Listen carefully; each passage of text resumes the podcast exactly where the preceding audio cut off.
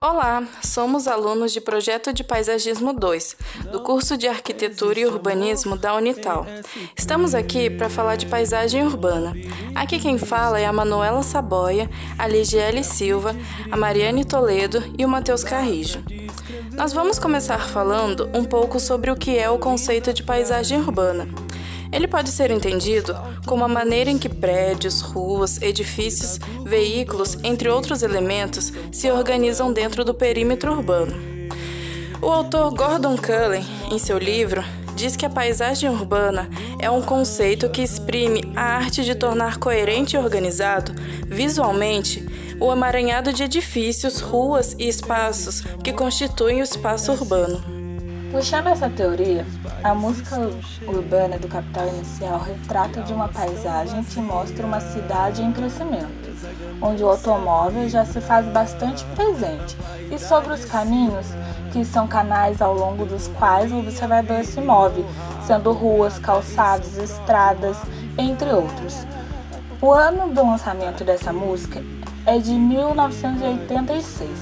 Tomamos como base a cidade de São Paulo a paisagem urbana, nessa época, já é uma cidade que estava bastante desenvolvida, com seus arranha-céus, automóveis, edifícios e até a insegurança. Uma curiosidade com relação à parte da música que diz que as ruas têm cheiro de gasolina é que em 1997 foi criado o rodízio de carros no Brasil e a cidade de São Paulo adotou o rodízio no mesmo ano, ou seja, já faz 23 anos que a cidade de São Paulo não comporta mais a quantidade de carros presentes nela. Não é à toa que na música ele fala que sente cheiro de gasolina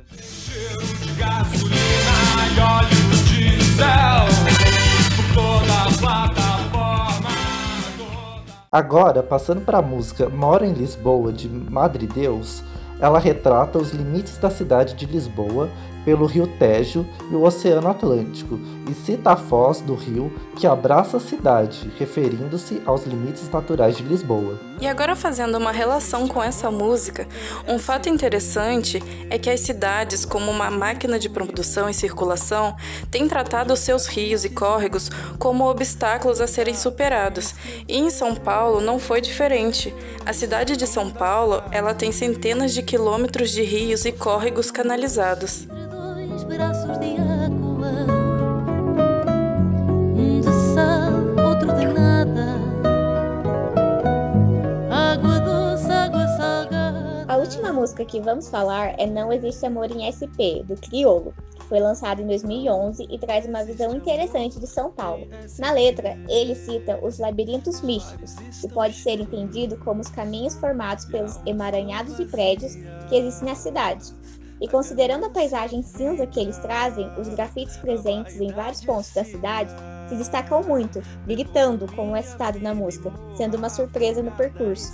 Uma coisa interessante de colocar aqui e que tem ligação com a parte da música que retrata a cidade de São Paulo como um labirinto é que São Paulo é a cidade com mais edifícios no mundo, com mais de 45 mil. São muitos prédios para uma única cidade. E logo em seguida ele fala dos grafites da cidade e uma curiosidade sobre é que Rui Amaral, que foi o autor do primeiro grafite à mão em São Paulo, em 1982, afirmou que a cidade de São Paulo é a capital mundial do grafite.